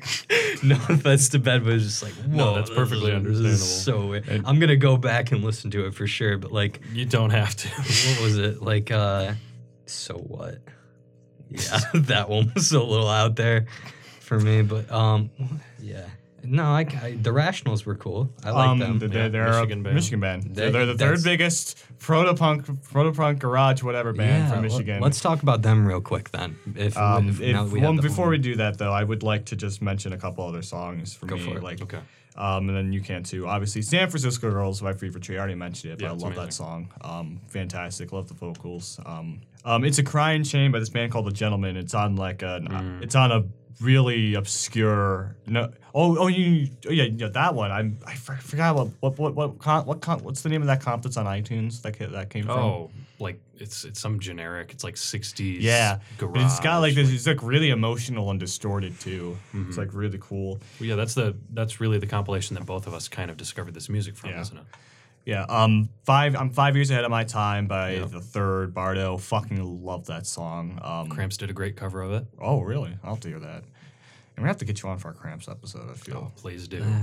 Halloween.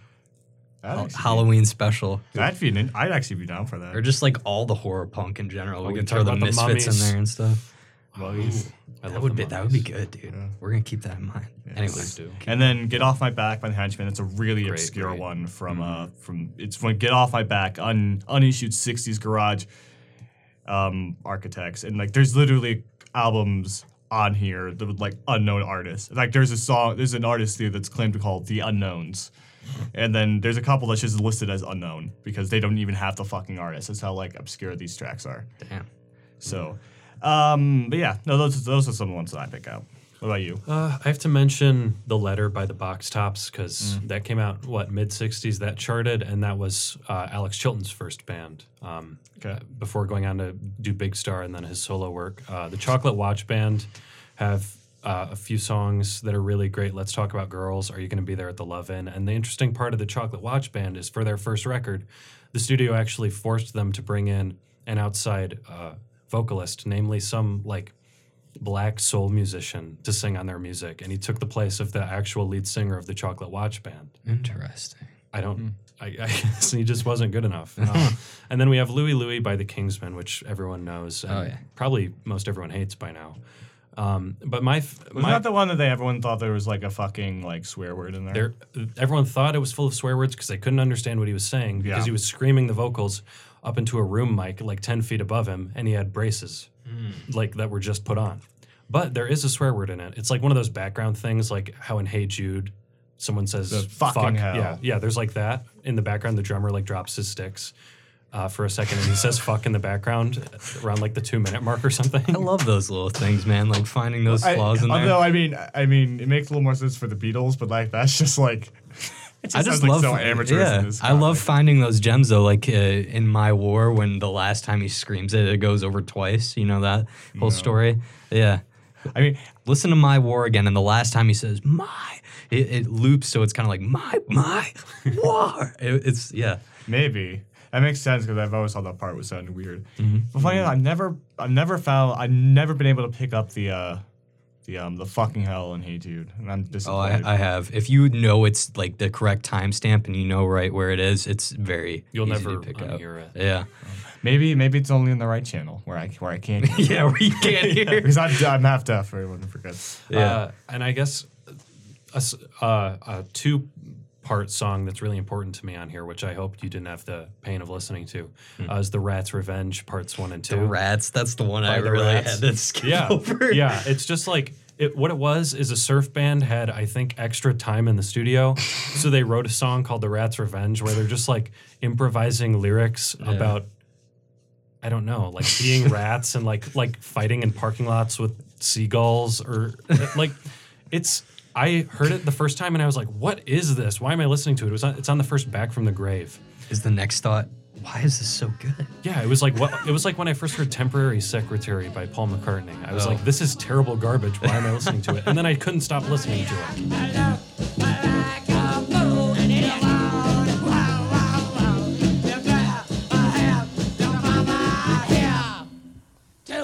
You home from school.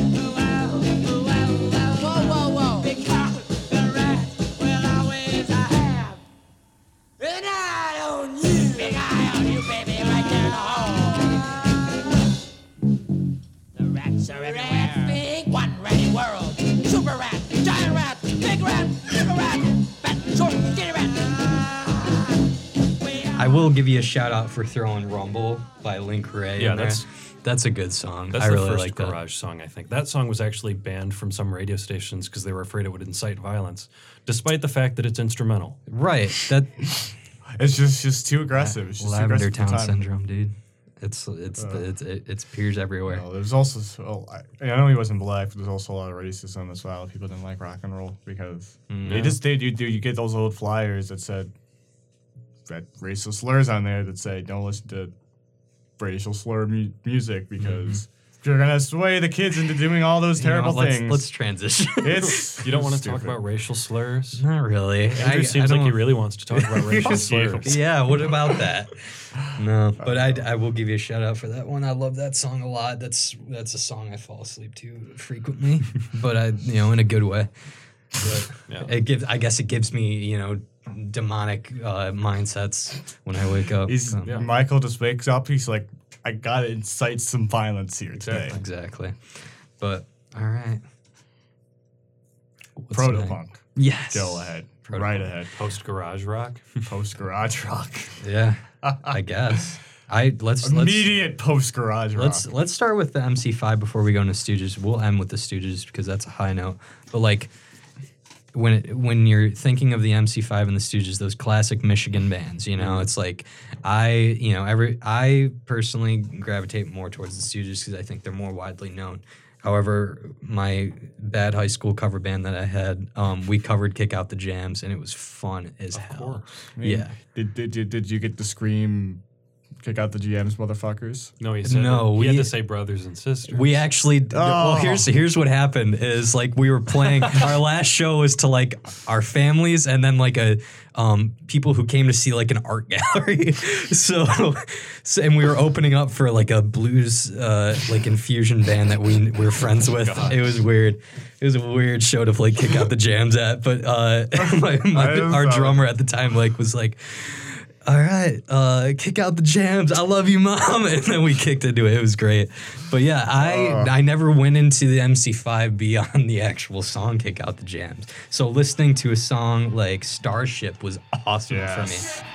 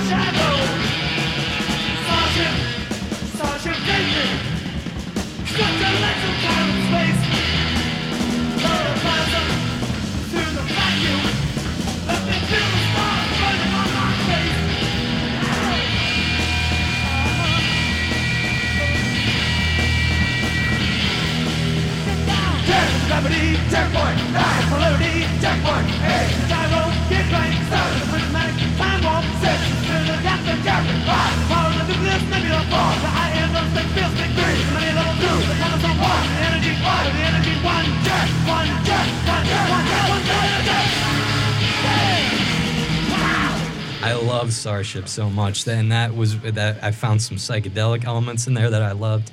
It was it was great, and then like Come Together was great. Borderline's great. Borderline. Motor City is burning. I mean, come on, they're all great songs. Rock Reducer, Borderline, and the self-titled. I mean, Would you those are the argue? ones that- I would that argue one of the greatest live albums of all time is Maybe. that one. Yes. sorry. Besides Cash at Folsom Prison or something like that, you know. Yeah, that's good. That's up there. It's definitely a testament to the the raw power of that band. No pun intended. Uh, Well, but actually, no, that. Well, but yeah, okay. it I. I, Roll with it. I, We're wrong band, but okay. you have a No, I tendency it's a for rock uh, band. for just they're- breaking down jokes. They're brother and sister bands. there. Uh, but no, th- I've got I've delved into their discography after that record, and their next record, Back in the USA, Mm. has like really clean production, and also it might be the tinniest record I've ever heard in my whole life. There's no bass That's, on it at that's, all. that's what I hear is like I after this record it just gets so squeaky clean where it's like it's hard to believe they're the same band. Mm-hmm. So It's yeah, it's really like I. There are some. There's a song called "High School" on that uh, second MC5 record um, that I think is a really great song, but I can't really listen to it because it sounds like I don't know. It's it's like needling my ears. yeah. We'll say this though: every fucking band under the sun has covered "Kick Out the Jams." Like in the Oh, weirdest God, ones too. Monster Magnet has a cover, Yeah. um, which it's okay. Rage has, Rage Against the Machine has a cover, and this is odd for me to say. I don't like that one very much. I don't think they executed it very well. Uh, Blue Oyster Cult though has a great cover where they, they do they do Blue Oyster Cult that you think is good. um past past like 82 they're not good at past 82 but um but no the uh, on, on their famous live album um some enchanted evening they have a cover and cover it and they do say uh, kick out the jams brothers and sisters and he kind of does the s and the, the, the a but there's a great guitar solo now that's a good cover um, and the presidents of the United States of America is a really weird one because Yes, they're the they do. I've listened to that one. I mean, the Presidents of the United States of America are kind of a weird band, in general, Yeah. but with then they changed the lyrics and everything. I can't even remember them off the top of my head. my geometry teacher used Peaches the song as like for a math problem one time, and I'm like, I Love have the, the Peaches. That's Presidents of the United States, right? yeah, going Yeah. to. To the country. Yeah. he used that for a math problem. I'm like, I have new respect for you. Do you know peaches come from a can?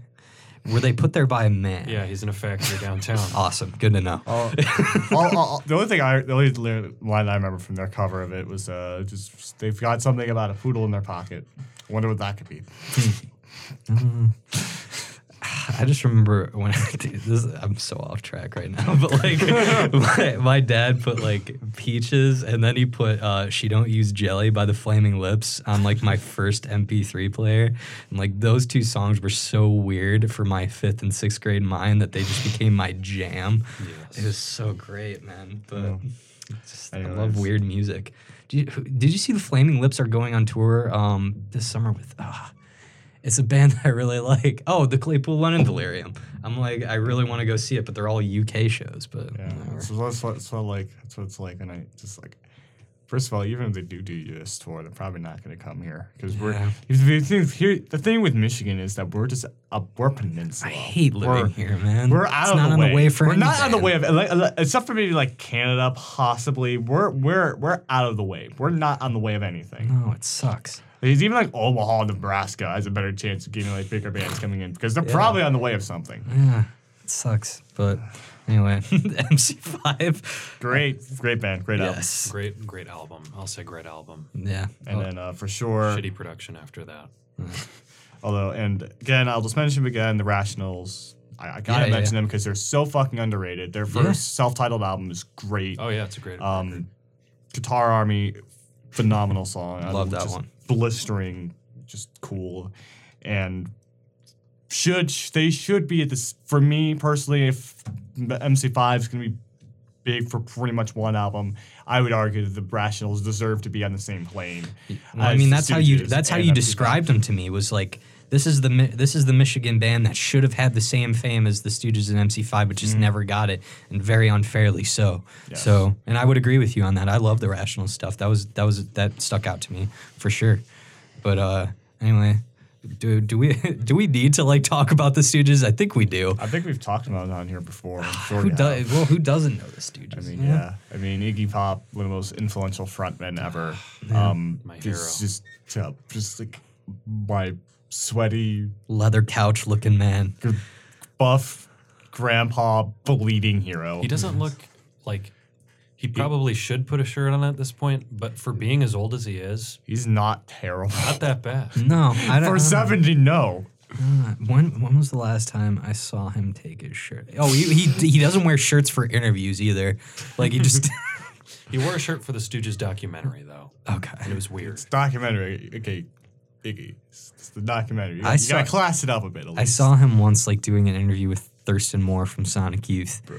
and uh, it was just it was just weird seeing the two because like Thurston Moore is a very closed off man. He like sits with his legs crossed and everything like that. you just got Iggy sprawled out like on a picnic bench, like He- he legs wide open, no shirt on. It was Probably just, like- started bleeding from his chest halfway was- through. yeah, It's like it was- Pharaoh or a It was god. so interesting to see. But yeah, dude, like it's it is interesting to talk about the first record though because like It's it's not as good as Funhouse. We can all agree on that. but it, it is much more raw reflective of the garage genre. yeah, but I mean, all the hits came off of this one. I think the big ones at least. two. Yeah, two si- sixty nine and uh, um, sorry, I want to be your dog. Like those are the big ones. You know. Great, fantastic. Like, yeah. uh, the first time I heard "I Want to Be Your Dog," and that's what we're like, wow, that was pretty cool. I remember um, it was, it was short, shortly before I, I was getting to that song. Shortly before I saw Foo Fighters for the first time in a DTE, and they teased playing that song. I was like, yeah, I remember. and then of course I was like, "What? Play that!" And they, I think they'd also teased "Search and Destroy." I didn't catch that one on, but then of course they started playing "Detroit Rock City," and that's the one everyone wanted them to finish. yeah, you, you're all celebrating about a song where where Kiss, you know, exploited the death of one of their fans, but nah, good party anthem. Good job. Anyways, the Stooges, they're they're they're still fantastic, um, wonderful, wonderful. I don't know. I was distracted by talking about lovely, lovely meatheads. yes, No. thank you. Thank you for finishing it. Um, Raw Power is my favorite album for them. uh, yeah, same here.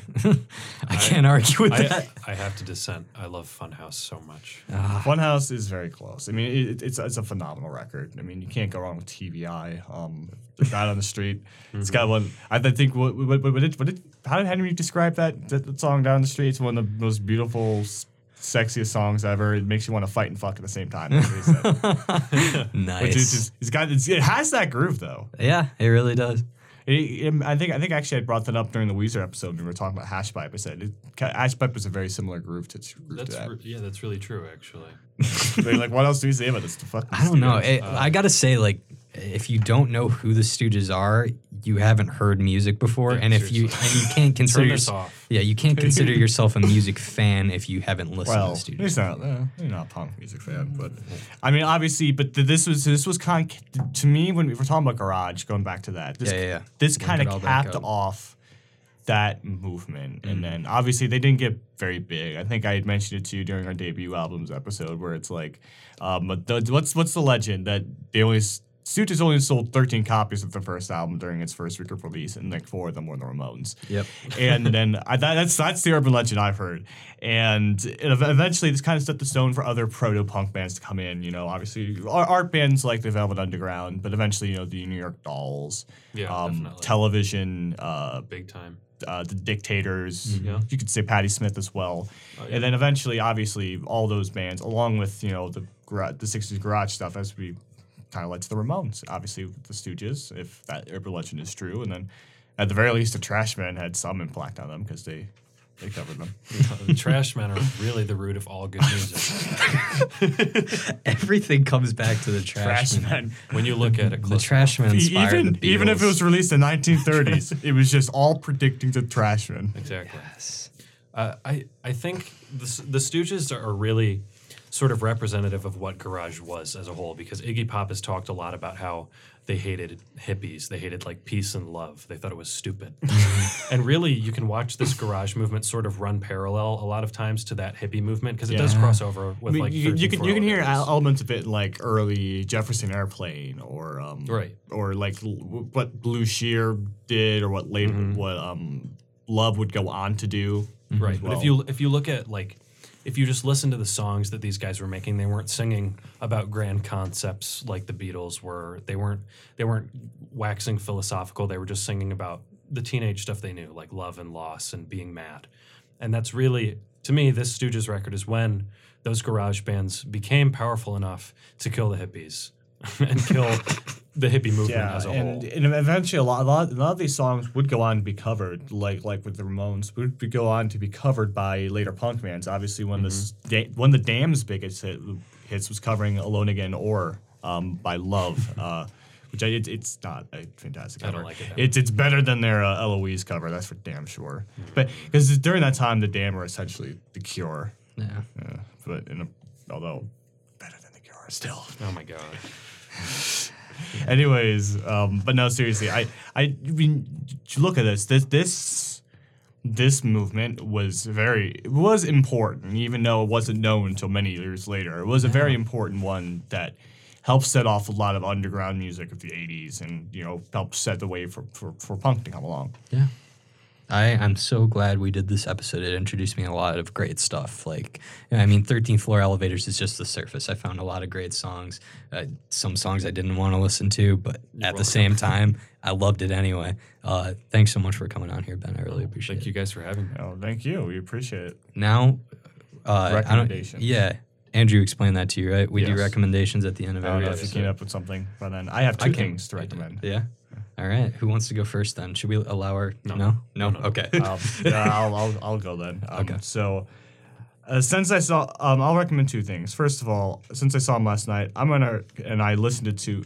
I had listened to the album for the first time on the way there. I'm gonna recommend the latest Rival Sons album. It was I'm Oh, yeah. really late to recommending it, um, as Spotify tells me it was released on January 25th of this year. hey, my birthday. Hell Oh, yeah. it was? Okay, Yeah. There you go. Well, it would have been an okay birthday present.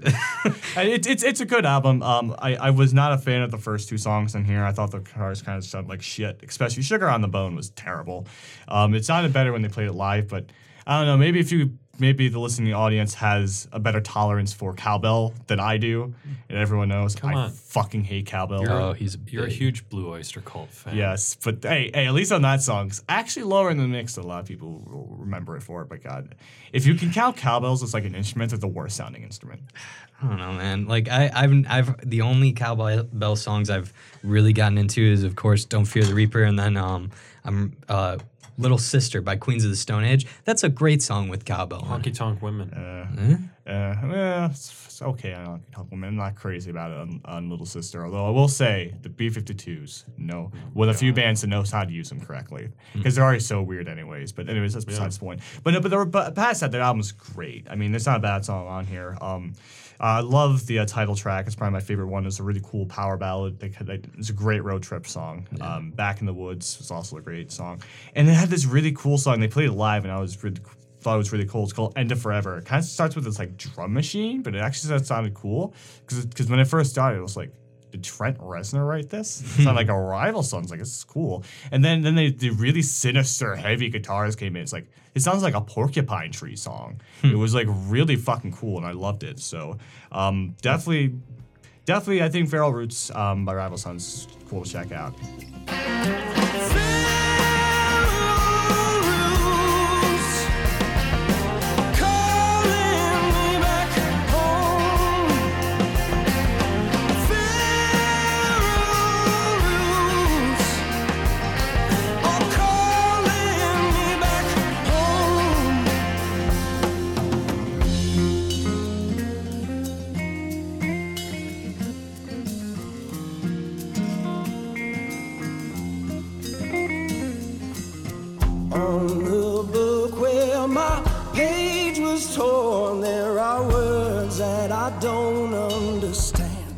Anybody is going to look it up, I'm definitely going to look it up. I got to hear that album. I love Rival Sons. So. But of course, I also feel like I need to mention this because I finally, finally, after since 2015, the last time they made new material, I have to recommend the new Silversun pickup song. Hey, all right. because uh, I I really liked it. Um, it was a little, the the claps were weird. I did not like the clapping. I think I've learned that I hate clapping in songs now. I don't know Okay. Well, I, I was it was a toss up because I knew you were either going to recommend that or the new Bleach song. Have you heard that?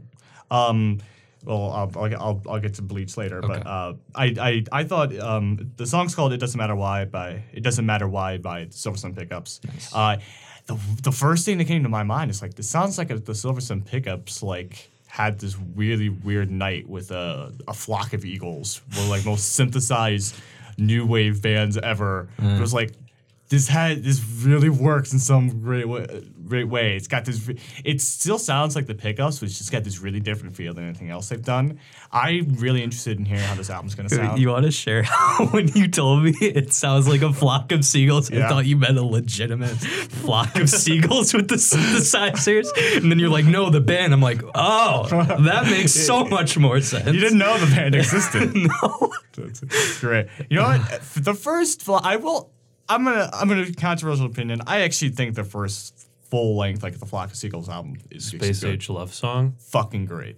Amazing. Thank you, Fucking Todd in the fantastic. Shadows. Oh yeah, yeah, that too. Well, I actually, I actually had the album on vinyl beforehand. I overpaid oh, for it, but I'm not like, as cool as you. Yeah, it's fine. But but no, see, I, I I think that album's pretty pretty decent. But yeah, but I agree. Anyways, yeah. But as far as the new Bleach song, eh, it was it was okay. I mean, obviously, it wasn't what I was expecting. But Did you know, listen to it all the way through? Yes. Okay. It was. It, was. I, mean, I was there was not like expecting. no drums until like the like the. the Yeah, it was all acoustic until it picked up, and then it was Yeah. like, "Whoa, that's so cool." Yeah, I love again, once it was I was expecting from Bleach. It was, I mean, I'll, I'll, I'll mean, I, I didn't think it was bad. I mean, I'm just, I'm just a little curious on how they're gonna go. If, if they're gonna, because here's the thing. See, I loved the last Bleach album and like in the last Bleach DP, I guess. Um, but like, let's, let's face it, that those albums weren't exactly like groundbreaking. They were very simple, yeah. Especially lyrically. Now they're getting out of their infancy and they're gonna try something that no Well, one's no, ever done before. they're so. not in their infancy. Their first like single was in like 20, like I would say now they're trying something new that's going to steer them into the rest of their career. Although, We'll talk which about it later. We'll, we'll see how it works out. I mean, I, I just I just loved Welcome Welcome to Worms so much. So I, I'm I'm a little hesitant, but you know, again, I I I'm, I'm welcome to change on this. So All right, you want to go next, Ben, or Yeah, you? sure. okay, I, go I got it. some stuff. So uh, in March now, there's this band from uh, Queensland, Australia called the Chats. They're I shared them with you. They put out a, a music video and single called Pub Feed. hanging out, having a. Cause my due at the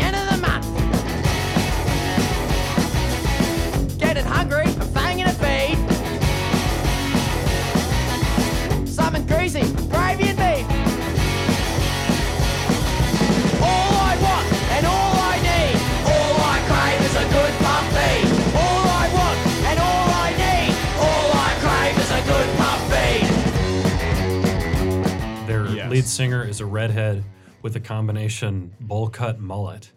Yes, I remember this now. He has I a, remember just like I don't know, a terrible voice. he just sort of screams the songs. It's really it's, You're not it's- selling this band already. No, it's a, it's a great like he he puts a ton of energy into it. They all really do. It's just a bassist, uh, drummer. This sounds guitarist. like they're describing MDC almost. Yeah, I mean the guy. Th- They're just a few kids from Queensland that have a lot of great energy. This new song's great. Their first song that really hit was a song called Smoko, which is about a concept that I don't even understand. I think that's a, an Australian smoke break. But they reference so many Australian things that it, you're really learning along with them. Um, Is but- this is this is, is it like is it like the opposite of Courtney Barnett? yes. There you go. They're they're they're they are great. Their first record's great. Uh, also, there's a band called the Viagra Boys from Sweden that put out their first record last year, and uh, they just put out a bonus track version of it this year. the Viagra Boys. And they uh, that's they have a song called Sports, which is fantastic on that record, where they just uh, it's it's essentially just a bunch of like nouns put together, like baseball, basketball, wiener dog. Like he just it's it's I've read that it's an, an affront against like toxic masculinity, but it's also just a random collection of nouns. So I really don't know if it means anything at all. They're kind of they don't they don't venture into their, their social commentary. It sounds this sounds like a B52s. like, Yeah, it kind of is, except a lot more sinister, I'd say. Okay. They're they're just a really uh, a big band and a really tight band. They they have a saxophonist, and that calls to mind some of like Funhouse from the Stooges, and I, I'd highly recommend the Viagra Boys to anyone. So the Chats in the Viagra Boys. Mm-hmm. Awesome. Although I don't know if the Viagra Boys beats the Vagina Panther. I, I- remember I sent Sorry, you that what? song. You did send me that song. That was, Vagina that was hype. It was great though, because the Wow. song they had was like Dave, you're killing me, which is like our boss Dave. I was like, I wanted, I, I really, I don't know if I don't remember if I did. I wanted to send him saying, I think we found CM Life's like new like New anthem. Yeah. no no so- no new like a, what what they call it um like emotional support song. Nice. All right. Well, we'll continue on with Australian bands. By the way, Dave listens to the podcast as well. Shout out to Dave. How you doing, bud? But anyway, here's another Australian band that also ties into the psychedelic stuff. They're pretty well known um, at this point. Um, I think I mentioned them to Brent, and he scowled at me. But I love this band, uh, King Gizzard and the Lizard Wizard. Yes. Oh Yeah. oh yeah, you their, like their 'em? record just came out today, didn't it? Is out today. I, you sure? That's what their Instagram said. It's today or tomorrow. Well, I know they're coming out with two records this year. Right. Um, At least. And the uh, one of them is going to be like more on the uh, psych pop side, which is their usual shtick. But then they also got the single Planet B. I don't know if you've heard that one Yeah. yet. Really metal, really awesome sounding stuff. I sent it to Andrew, and, Yeah, in exact it's- words you said it rips. So So I mean, like, it, I, I, it, it has a really weird thrash to it, and I like. Here's the thing: I, I'm a huge fan of thrash metal, as a lot of people know. But like, I like when other bands from other genres that aren't thrash metal, like thrash. Yeah. you know, if you know what I mean. Like, there are some bands Yeah. that do that, and I love it when I hear that. And I was like, I'm getting like elements of like Exodus Yeah. in this, and like, you know, like, the, I don't know what the singer was, but he was almost like had some odd like moments of like Tom Araya. And then, um, like, I like, not saying he sounded just like him, because he obviously doesn't. But, But like, I, I just I told Andrew like one of these days we're doing I'm putting him through the entire King Giz discography, And it's the huge. elevator music, the fuzz rock. Wait, what? The oh yeah, they've done a- an entire album basically elevator music. no wonder you like Kenny G so much. But they've also done. Uh, what is your so favorite? do you have a favorite now. King Giz record? I really, I'm a very big fan of Murder of the Universe, and I'm also a, Nice. a very big fan of Paper Mache Dream Balloon. Okay, for me it's uh, It Polygon. Yeah, I like Polygondwanaland. That's another record. all these, all these, all these Yeah. Sound like fucking, Rob Zombie album names. Yeah, all, all these fucking like album names, like just smushed together. Like some of these, like, like Murder the Universe, and then what the fuck did you just say? Polygondwanaland. Yeah, but what? Dude, is this the same band? Is this the it's, same band? It's such a good band, dude, and they they're they're so different the, on every the record. stuff that you've shown me through like the playlist, I was like, I've been into. I know you said they, they, they're, they're kind of a concept band where they do a lot of weird stuff. it, they're all the all the records are pretty much concept albums, yeah. But th- every album sounds different than what they've Mm. done before. It's it's all it all has psychedelic elements in it, but it's all it's it's it's a trip, dude. It's there's no other band like them from what I can tell, and they're from Australia. For some reason, every all the good music's coming out of Australia these days. But uh, but yeah, uh, check out this song Planet B.